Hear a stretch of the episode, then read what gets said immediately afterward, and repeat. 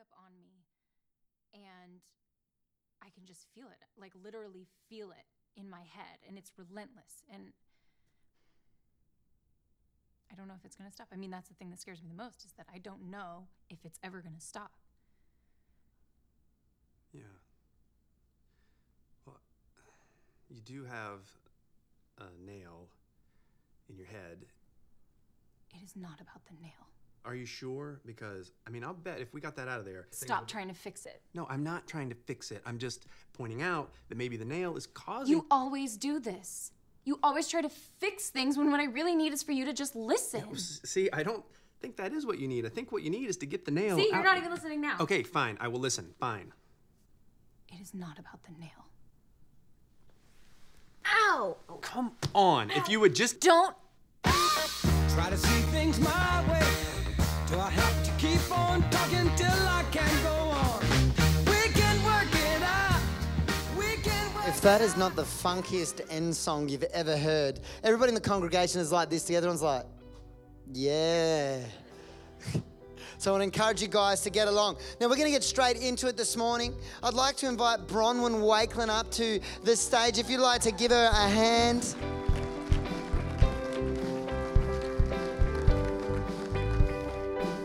And we'd also like to invite Jordan Wakeland.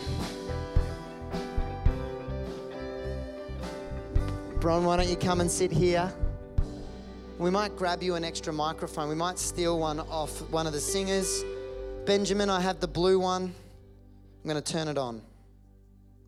Oh, I think it's already on. I turned it off. Sorry about that, Bronwyn. There you go.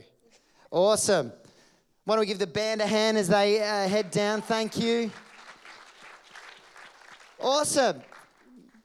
So we have up here a mother and son, which um, uh, we will throw to them in a minute. But uh, we, we have up here Bronwyn. Um, they have a, a unique journey, these two together, that I thought would uh, reflect a little bit of light on what I'm going to speak on a bit later uh, this morning. But why don't we start, Bron? Why don't you tell them a little bit about yourself, who you are, uh, who you are, the mother and husband to, and so on.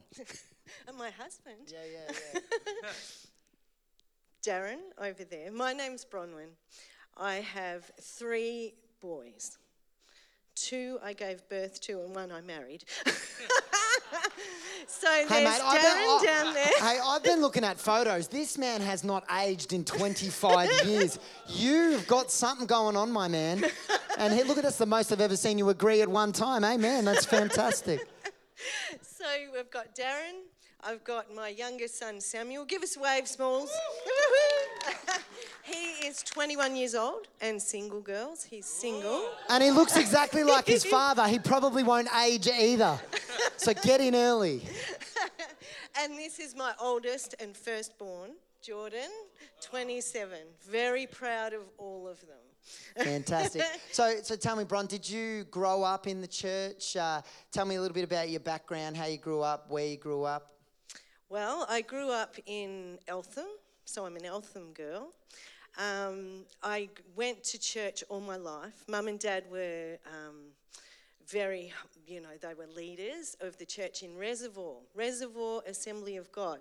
My uncle here is here, Laurie, and we were talking about it before because. Um, we all used to go to church together. We were pretty much all related. so there was probably 50 people that were related in the church. So, I think we've got about 20 of them that pop in and out here. so you've got to be careful because we probably are related. But um, yeah, I used to go as a young girl, sitting in the front row twice a Sunday. We had two services every Sunday, and we would be there all day, every Sunday. So I sat under the Word of God and I sat under great teaching, and I had great parents who influenced me greatly in their walk with the Lord to get me to a point where at five I actually gave my heart to the Lord. I was sitting in the front row and I just felt God touch me. And I thought, I might only be little, but I'm going up. so I actually gave my heart to the Lord at five. But as you do, you kind of wander a little bit away. But I don't think I went far because. Um, yeah, God just had his hand on me from the time I was born. That's awesome. That's awesome. So let's take advantage of this opportunity to embarrass Pastor Jordan. So tell us a little bit about some of these photos behind us. They're not coming up at the back, so we'll turn around. So it's starting from the left. All right, the left is Jordan's first Christmas. He was four months old, and we still celebrate Christmas as the same to this day. We all wear the Christmas hats, we all sing the carols, we have a great time. So, hey, yes. yeah, let me just quickly just jump in there. Hey, see that photo? Can everyone see how Jordan's asleep? Can everyone see that? That's what he looked like the first service he came back to our church. Remember, he fell asleep. That's the same face. It hasn't changed. It's definitely Pastor Jordan. That's great. What about the middle one, Bron? Well, the middle one is one of our birthday celebrations where granddad, my granddad and grandma lived down the road in Kinglake from us. And um, so granddad was wonderful at documenting everything.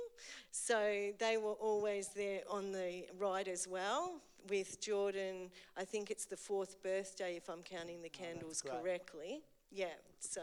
That's brilliant. So, what we're going to do, let's not go to the next slide just for a minute. Uh, I believe the middle one was Darren during Movember, because that is outstanding.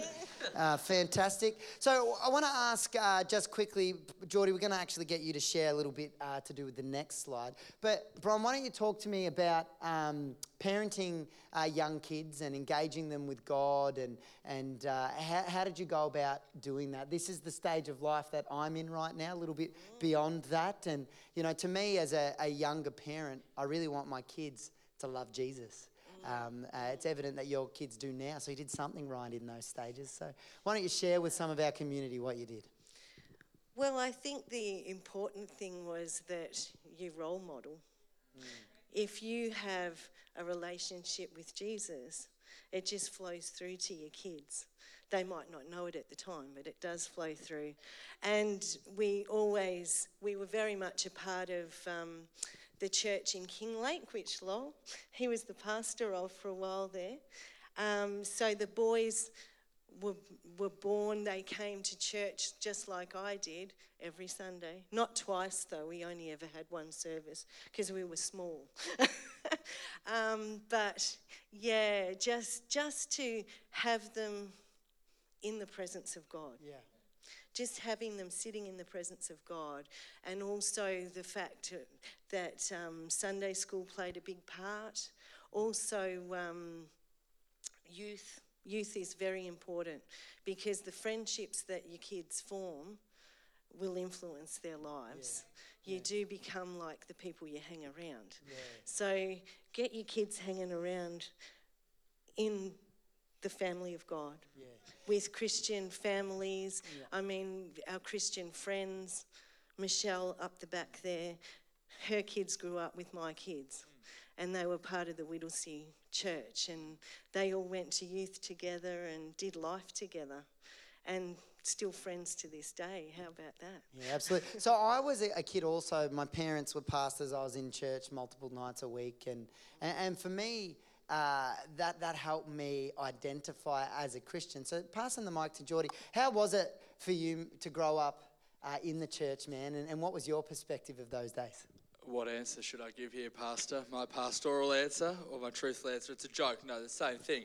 Um, I remember going to church. One of my fondest memories was Dad would let me take my Game Boy Color into church. So that ages me. Half the youth kids like, "What's a Game Boy?"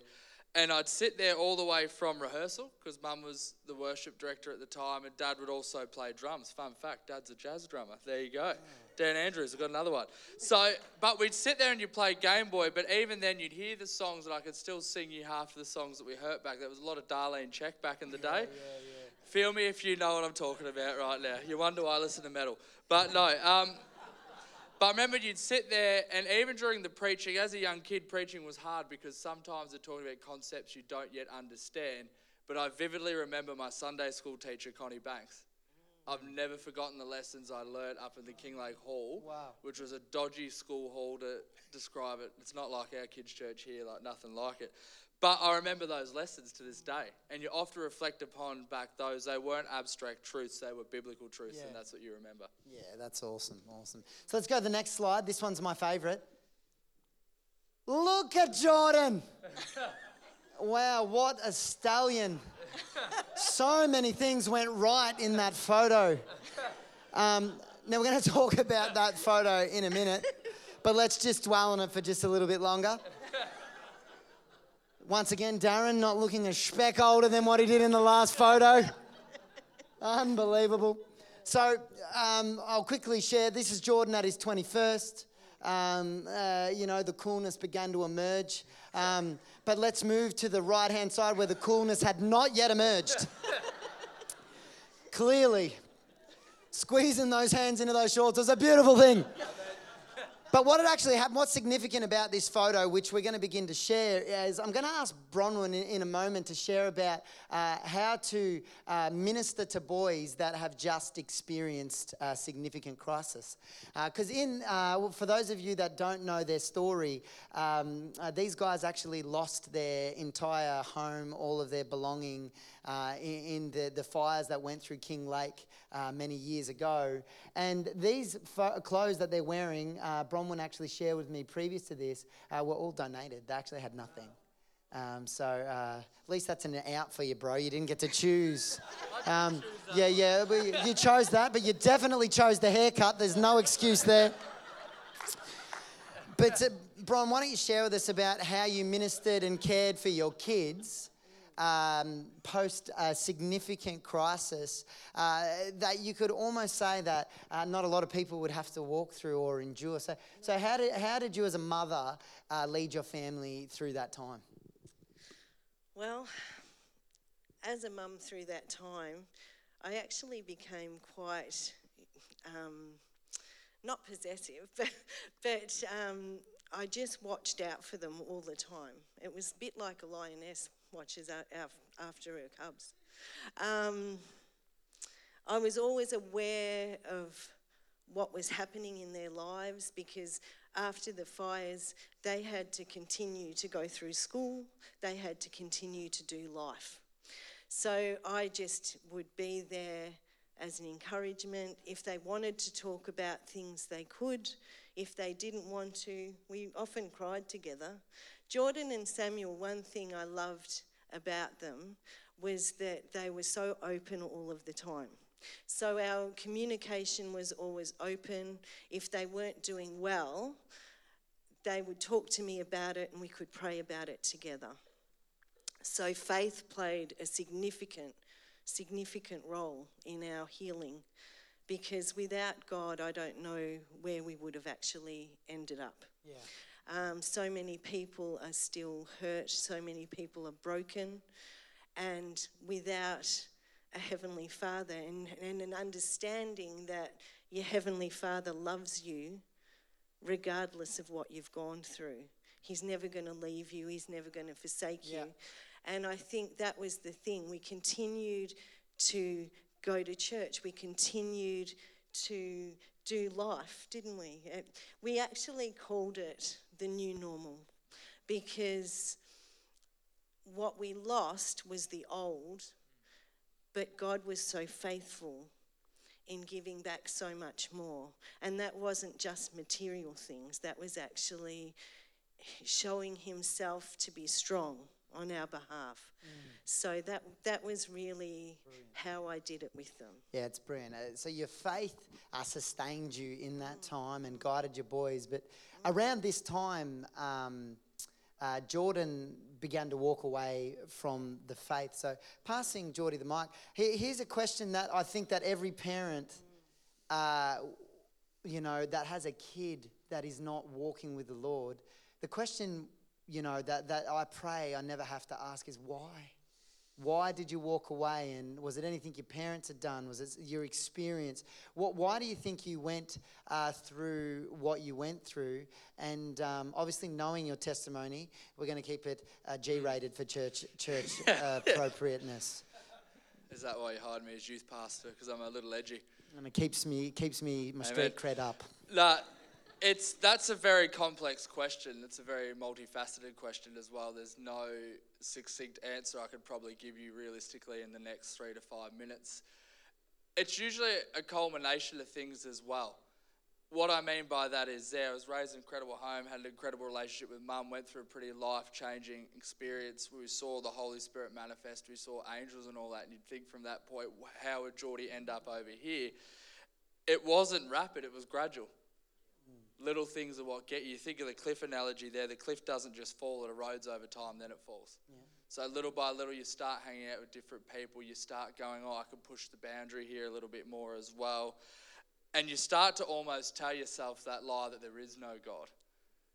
That you sit there and go, what's the point? There's a rules, there's a regulations. I think what that boils down to, you have to have your own personal relationship with Christ. You can't live off the faith of your parents. Right. And I think that's a massive thing to unpack within that as well. You have to have your own relationship with Christ. Yeah, absolutely. So, Bron, you're a parent, you've raised your kids in church, you've gone through a significant crisis, and now your son is clearly not walking with the Lord. How did you parent and how did you remain a mother in that season from the perspective of how did you keep that relationship? It was hard. it's hard when you see your kids not going with the Lord. It's hard when you see them doing things that you you know they know better, but they experiment anyway. They go that way anyway. Um, so I think communication for me was the key and love. And the fact was, at times I just wanted to throttle him. at times I just wanted to get in there and tell him what for. And I wanted to fix things. I wanted to fix it because I didn't want to see him destroy his life.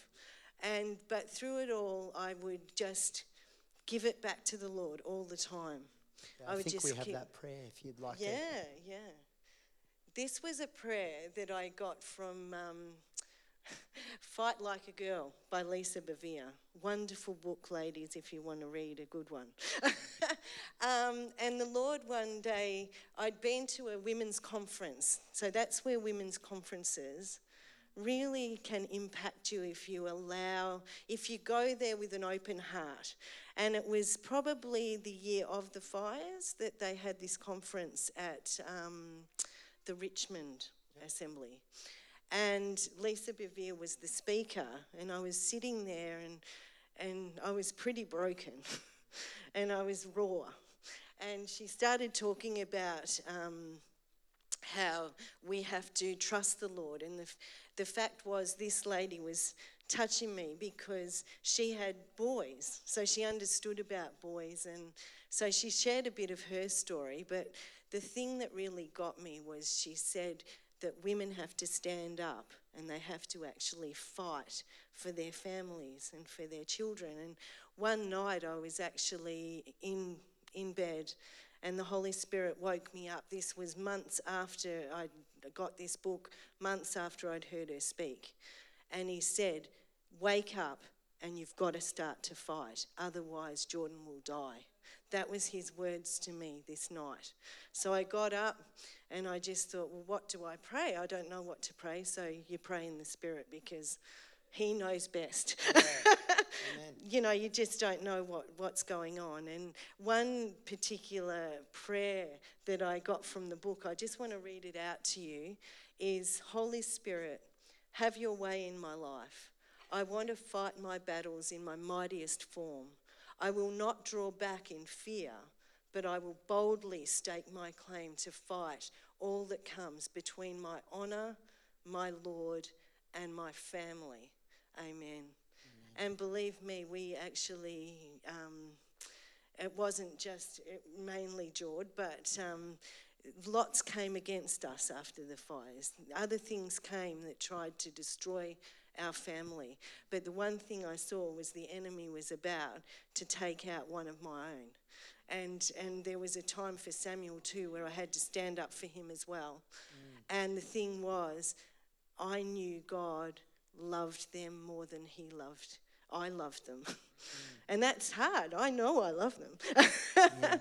but his love was stronger. So I had to trust mm. that he knew best and he had his hand on them and he wasn't going to let them go and he wasn't going to let any destruction or harm come to our family. And I love that because I think it's you can't underplay the spirituality of when God wakes you up to pray. Because that night when you were praying, something else was happening at the same time on that night with Jordan, wasn't it? Why don't you uh, share about that? So that was pretty profound that mum was woken up in the middle of the night that night because that was Easter weekend. And I'd been living with a bunch of dudes down in Macleod and whatnot, and we'd been sort of partying very, very hard over those three or four days. We hadn't slept in three or four days, so that sort of tells you the level of partying we were at. And it was sort of, it was crazy. I went and laid in my room and sort of, you can't sleep when you're pretty wide, so you're just kind of staring at the roof, thinking about all sorts of stuff. And then I went and stood in front of a mirror. And when I stood in front of a mirror, it was the cliche of you don't know who was staring back at you. And I heard the audible voice of God that said, What are you doing? And I stared back, and then in a moment, I was sober. And I think that correlates directly to that moment because that's almost impossible to be partying for three days and then to be sober in an instant. And I went back into the room where the boys were and I gave them all the stuff that we had there and whatnot and said, I'm going to church in the morning. Who wants to come with me? It was, they thought Geordie's hilarious. This is a good one. And then one guy actually said to me, who's his brother comes to this church, he said to me, he goes, I'll come with you, bro. So he put on his sunglasses so no one could see his pupils and off we went the next morning. But the reason we went to church was because while I was at university, there was one guy named Anthony Lichadaris.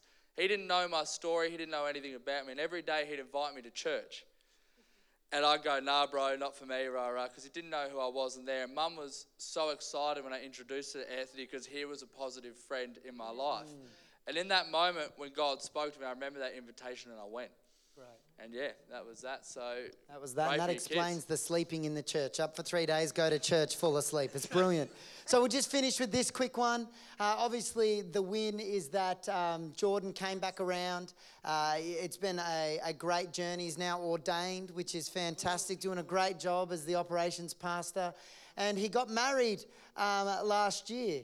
Uh, fantastic uh, day that was. You can see Bron and Geordie there. He's, he, the cool has emerged finally. Praise the Lord. And, um, and that's a beautiful photo of the family, and Darren still looking like the same photo. Praise God. So, why don't we give him a hand? Thank you, guys. Thanks, Bron. Thanks, Geordie. So, we're going to move quickly into the word this morning. Why don't you turn to 2 Kings chapter 4? The Lord led me to this passage of scripture primarily because things jump out at me uh, quite often. And we're looking at a situation where there's a mother in crisis and she has two sons. So when you think about the link there, and I was preparing and, and praying uh, for Bronwyn and the family, uh, it was uh, an incredible moment. For me, I, I think of Mother's Day and I, I think of all the women in my life that fought for me. I think of my grandmother, my mother, my mother in law, my aunties. Uh, we got the adopted aunties because there were significant women in my life that, that helped me. Do you know, one of my fondest memories of my grandma is uh, she had a big um, golden retriever. The dog's name was Traig. My, my uh, grandmother was Scottish and um, she was English. My, my grandfather was uh, Scottish. And she took me to a shop in Corio, and I walked into the shop. And as I was buying a tin of dog food, right in the door, I would have been about eight or nine, these very large men are fighting.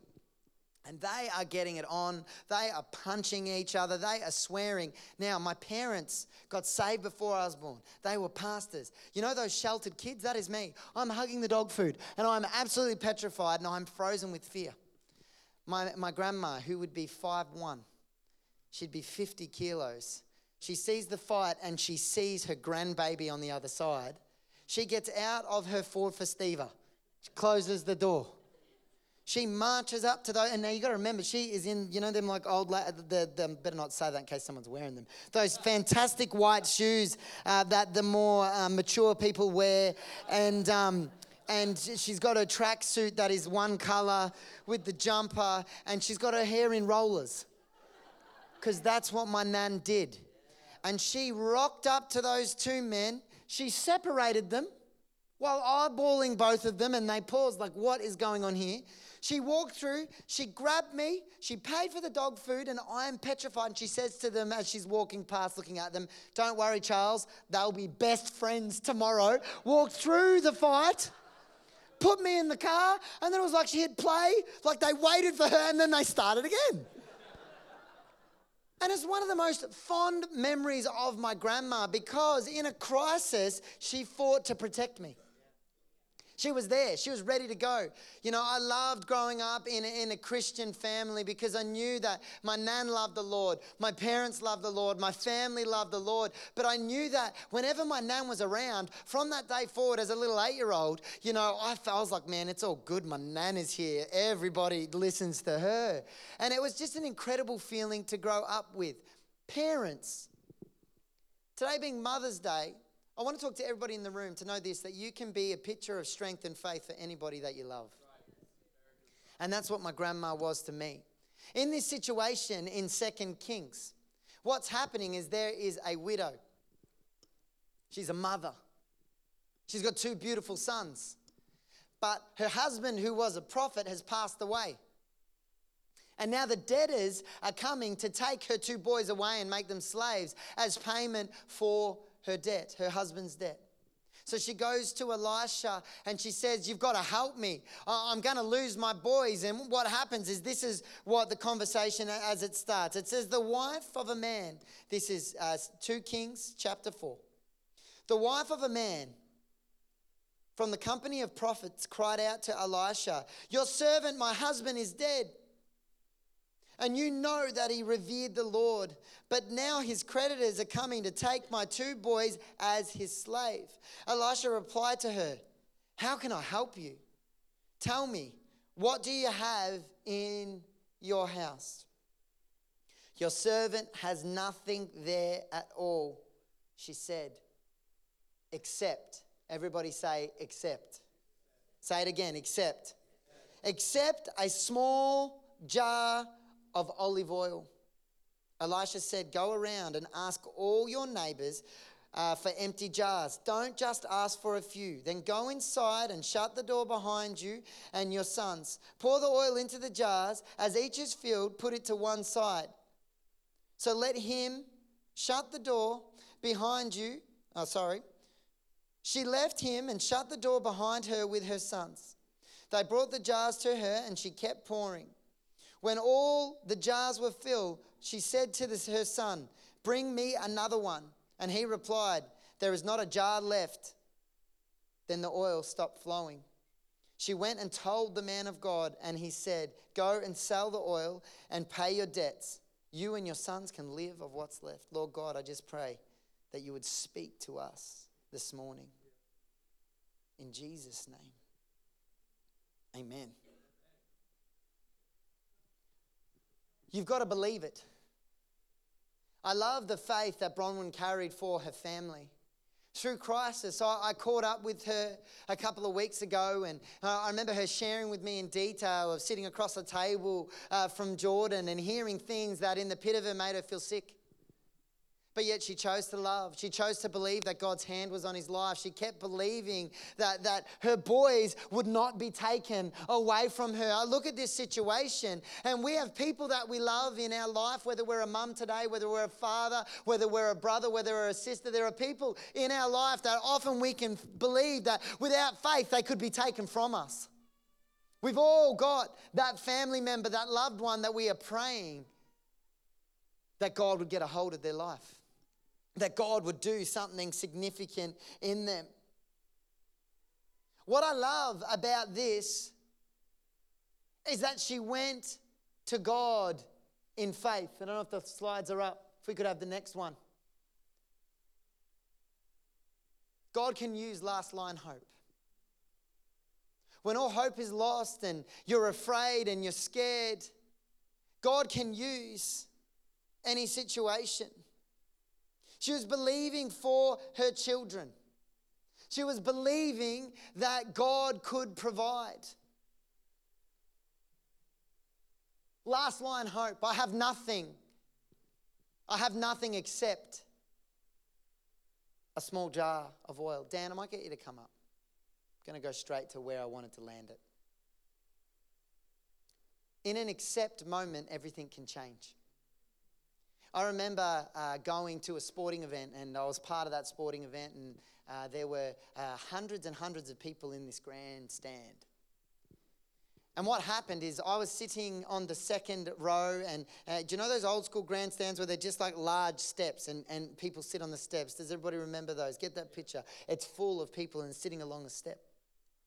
What happened is I needed to get up and I, I needed to go somewhere. So what I did is I wanted to be inconspicuous and I wanted everybody to know I didn't want the attention, but I knew I had to walk across in front of everybody. So I walked like this so that everyone thought, okay, he doesn't want the attention. You know how you do that when you're in front of people, like when you're crossing a road and you want the guy to let you know you're going faster, but you're not really. So you walk the same pace, but you do this. You know, that whole moment. So what happens is I'm trying to be inconspicuous, except one thing went wrong. One thing changed the whole dynamic. Where I thought the stairs were, they were not there. I fell flat in front of everybody in the grandstand. You see, in that accept moment, everything changed. She says to the prophet, in prayer for her kids, in prayer for her loved ones, I have nothing except a small jar of oil. God can change any moment in and accept. Do you know my kids don't listen to me anymore, except every now and then they need me to pick up the kids? There is a moment of influence. My daughter will not speak to me, except the other day I got a text. God, nothing can change this situation except you. The accept moment. I believe that there are people across this room, you've stopped praying. You've stopped going to God with your last hope, believing that that son, that daughter, that child, that cousin, that brother, that sister can return to God.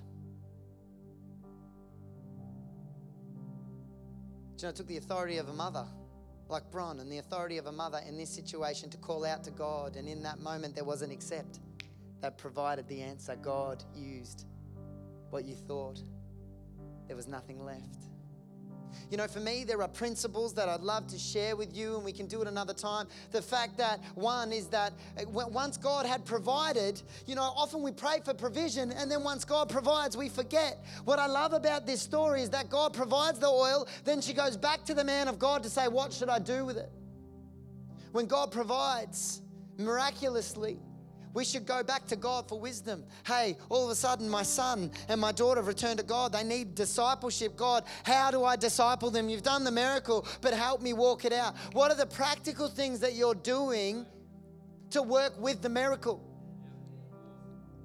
Because you have to work with the miracle. What I love about these two chapters of Second Kings is that you have to work with the miracle. Here's the thing in, in chapter 3, they're digging these ditches. And, and, and, the more ditches that they dug, the more that the, the um, they were in drought and they needed water. And God had provided a promise that it isn't going to rain, but all of this water is going to come flowing in. So you dig these ditches and you dig them so that they can run to every home, so they can run to cattle, so that they can run to fields where you need it. See, what happens is the amount of ditches that they dug was the amount that it was filled.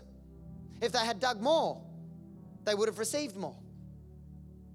They have to work with the miracle. You see in this chapter, what happens is he says you've got to be obedient because you're going to have to have awkward conversations. You're going to have to go and ask for a pot, but not just a few. You're going to have to go, hey, I need every pot that you have available. I need everything that you have so that uh, when, when God begins to fill. But here's the thing once the pots were filled, it stopped. You have to work in with the miracle. The more pots that she would have gathered, the more that God would have poured in. You have to believe and then you have to act. Hey, I'm believing for my children, and you know what? I'm going to start to fast. I'm believing for my kids. And you know what? They don't want to come to church, but I tell you what, when they land here for dinner, this prayer that's going to be grace, I am going to throw in a prayer for them in front of them because I know that God is going to do something with the accept. Dear Heavenly Father, right now, thank you for this food and thank you for my children. Thank you that you love them, Lord. Thank you for the food and thank you for the plan for their life. In Jesus' name, amen. You got to work with the miracle. You got to work because all of a sudden they'll sit there and they go, Whoa, that was a passionate prayer. Whoa, they believe God loves me. Maybe He does. But see, you got to work with the miracle because what's happening is there's a principle here. Yeah, I, I, look at James Ayton and what he shared about last week is that he had to work with the miracle. God, we need a building. Help. Doesn't matter. God does not judge. God sent his son so that we could be set free. She obeyed. She went, she shut the door with her children.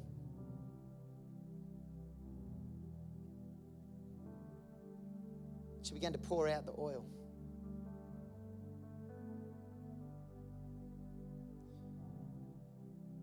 You know it's hard is when you're praying for that family member to come back and nothing's happening. So you ask God, He's saying, sow a seed, sow a seed. So you begin to pour into that child, that cousin, that sister, that brother's life. And you begin to pour in. And you begin to pray and you begin to believe, but yet nothing changes. See, that's the challenge, isn't it? When you sow a seed, it doesn't germinate straight away. So you're pouring in and you're believing and you're praying, but yet nothing changes. God says, go again. So you've got to work with the miracle. So you begin to pray. You begin to fast again. You begin to believe. And yet you feel like you're pouring into a black hole. You like that, black bucket? And you're pouring in. And you're pouring in. And you're believing. God, my child. God, my brother, my sister. I keep trying and nothing's happening, Lord. I don't understand. They're going to take my sons. I don't want them to be lost, I want them to be found. Got to work with the miracle. You've got to work with the miracle because God says, keep pouring into their life. Keep pouring in, keep believing. You pray that grace. You make that grace about them. You keep loving them. You keep believing for them. But see, God, every time I do it and they don't respond, I feel empty. I feel like I've got nothing left to give. I feel dry. Every time I've tried, every time I've, I've believed, I've been poured out, but Lord, I feel empty. There's this scripture that I absolutely love.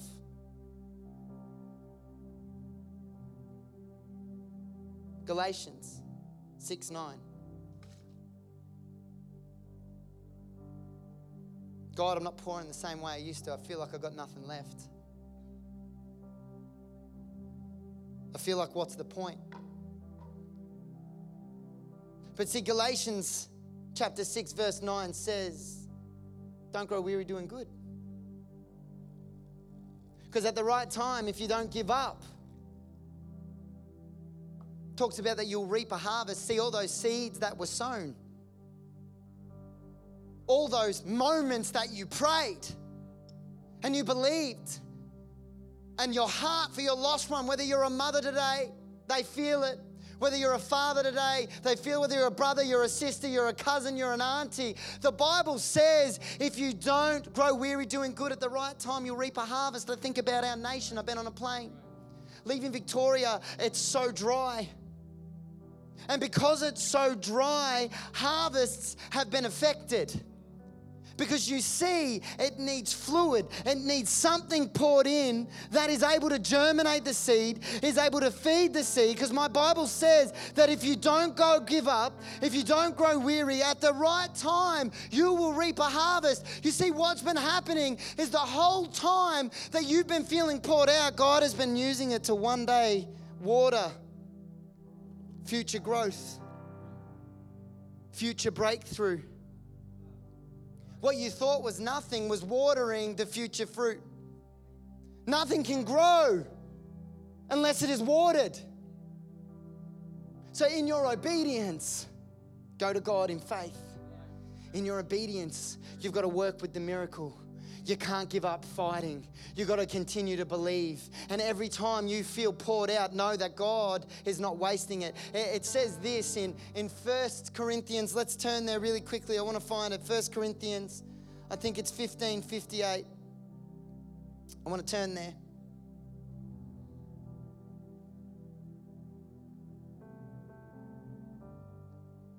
Let me just find it, sorry.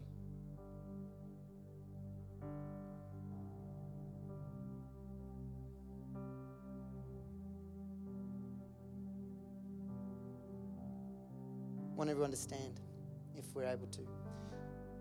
1 Corinthians 15 58 says this Therefore, dear brothers and sisters, stand firm, keep believing, keep pouring in. Let nothing move you. Always give yourself fully to the work of the Lord because you know that your labor in the Lord is not in vain. Every prayer God hears, He loves them more than you do. You know what I'm believing for in faith? Prodigals are coming home. Do you know what I'm believing for in faith? Those children that said they'll never return will return. You know what I'm praying for in faith? That God will wake you up in the middle of the night to pray, and in that moment, something is shifting. Because we do not labor for the Lord in vain. You've been laboring for your children, you've been praying for your children, you've been pouring in, you've been sowing seeds. Nothing is happening, but what God says to you today is you are watering the future harvest, and they will come and they will be in relationship with Him. Can we raise our hands today? Might invite the whole band you know, we're going to begin to pray for new wine for our children, new wine for our brothers, new wine for our sisters, new wine for our husbands. I believe that there are women in this place, there are mothers in this place. You've been praying for God to get a hold of your husband's life. That's going to happen in the name of Jesus. There are husbands in this place praying the same thing for their wives. That's going to happen in the name of Jesus. There are parents, brothers, sisters praying for that sibling. We call them home in the name of Jesus. They will not be taken away to be slave to sin, but they will be restored to God through Jesus Christ. It took a woman going to God, going to the prophet, saying, What do I do? Feeling she had nothing, but God using the last hope in the accept we claim whatever hope we have left, Father, and we say, do a miracle with it in the name of Jesus. So, what I want to do this morning, as we begin to sing this, if you have a prodigal in your family, if you have a, cousin, if you have a friend, and you want to stand in the gap for them and you want to come forward right now representing that they're returning to this house, I want to invite you to come as we begin to sing. Make me an offering make me whatever you want me to be. I came here with nothing, and all that you have given me, Jesus, bring new wine. Come make room, come make room.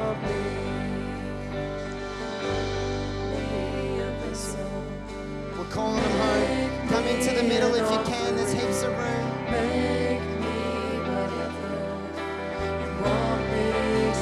breakthrough, breakthrough, breakthrough, breakthrough. Breakthrough. Hallelujah.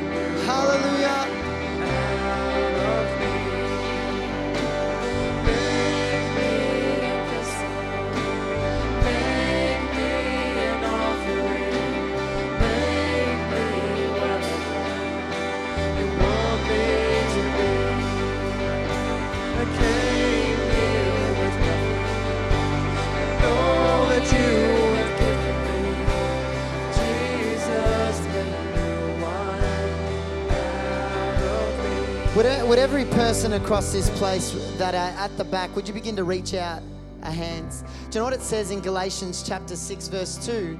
It says that we should carry one another's burdens. Right now, there is a burden in this place for family members, friends, loved ones that are not walking with God. We need to carry that burden with them. Amen.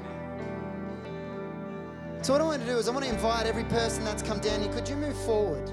Could you move forward? Come right, come squeeze it up.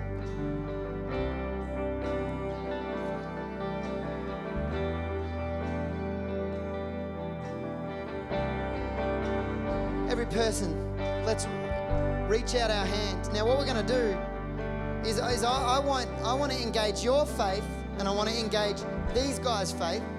The Bible says to carry one another's burdens. So I want to encourage you, if you're comfortable to do so, I want you to come and I want you to line up behind them, and we're going to send a wall of faith that we're going to carry this burden together, that we're going to see the prodigals come home. So I want to encourage you now, everyone down the front, would you raise your hand to heaven?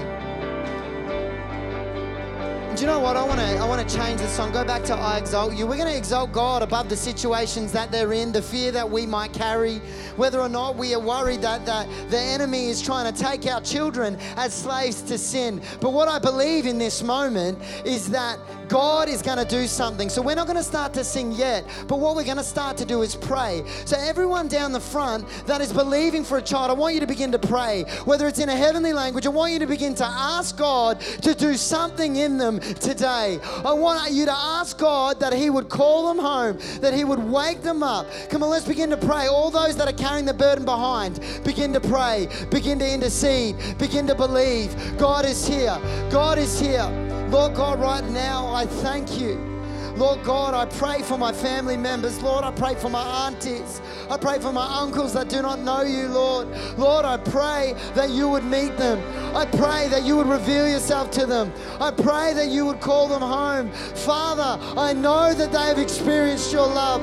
I know that they've experienced you. But Lord, I pray that they would submit to your call.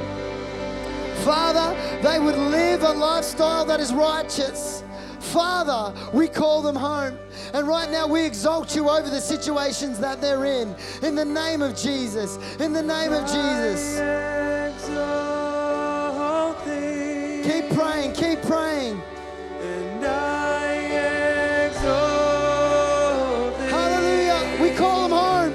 We call them home. Today, as they gather for Mother's Day lunches, let there be a moment.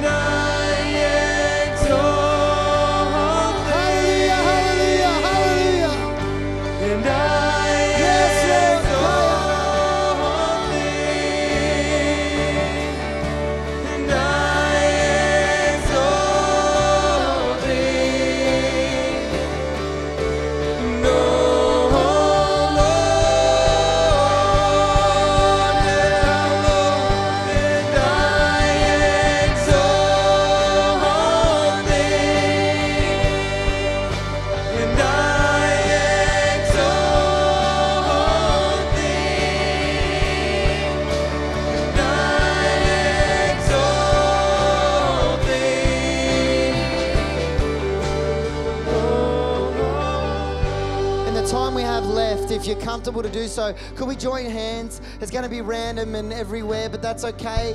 Join hands with the person next to you in your row if there's only two of you and whoever's there. We, well, in unity, we're going to believe together right now.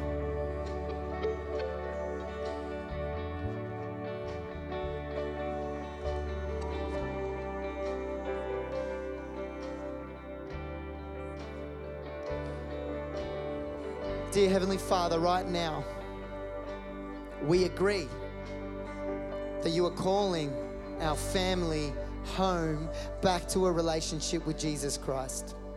Father, whatever has come against them, whatever hope has been lost. I thank you, Lord, that in the accept, in the accept, everything can change. Lord, we choose to believe that when all hope is lost, it is not lost when you are involved. Father, that nothing can change these situations except you. So, right now, Father, we ask you to move. We ask you to draw them home. Father, we commit ourselves to continue to pour in. We continue ourselves, Lord, that we will continue to sow seeds. We will continue to believe. Even when we feel dry, we will continue to, Father, because we know you are calling them home. In Jesus' name, amen. Let's finish with every hand raised. Every hand raised in this place. Hallelujah.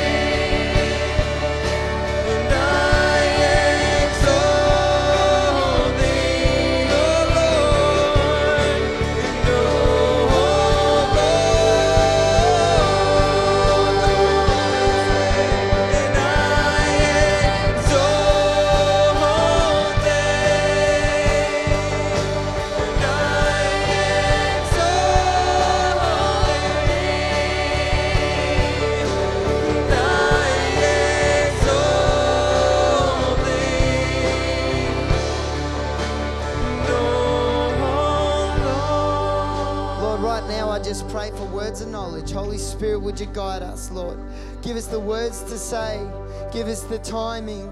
Lord, give us the awareness of when to say it. Father, we thank you that you love them more. Lord, we leave knowing that you empower us to be witnesses. And Lord God, we thank you that you're going to use us to minister to our family. There are people here that are saying, It can't be me. I've worn out my moment.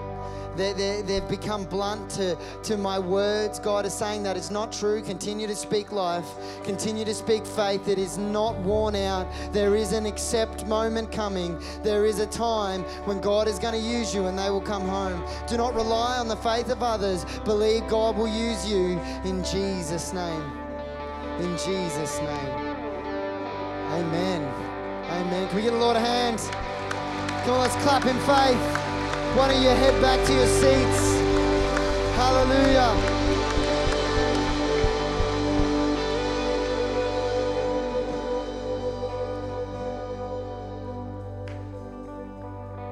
Just quickly, while everybody is heading back to their seats, on if you do not have a relationship with Jesus, you may not be experiencing the freedom that we talk about and the desire for our family to come and be in relationship.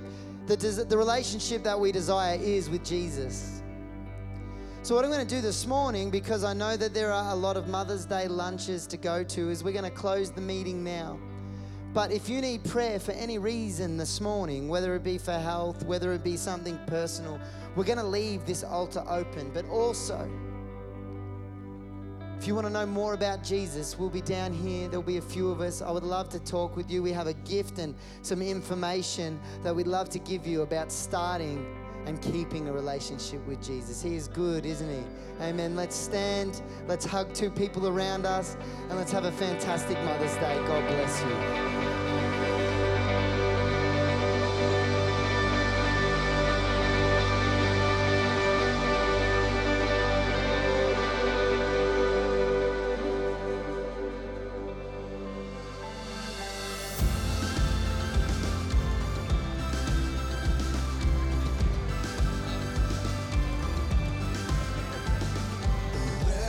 Reckless love,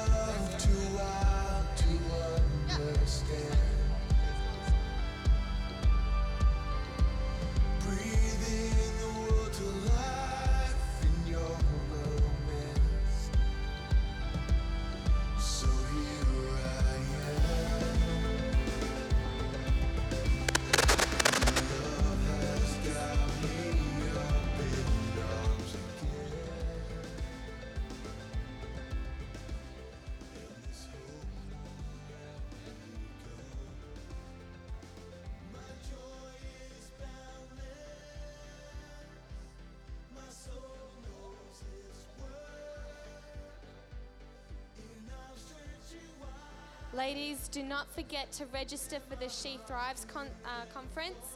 Sign up is just in the foyer. See Clarissa Valentine and she'll be able to sort you out.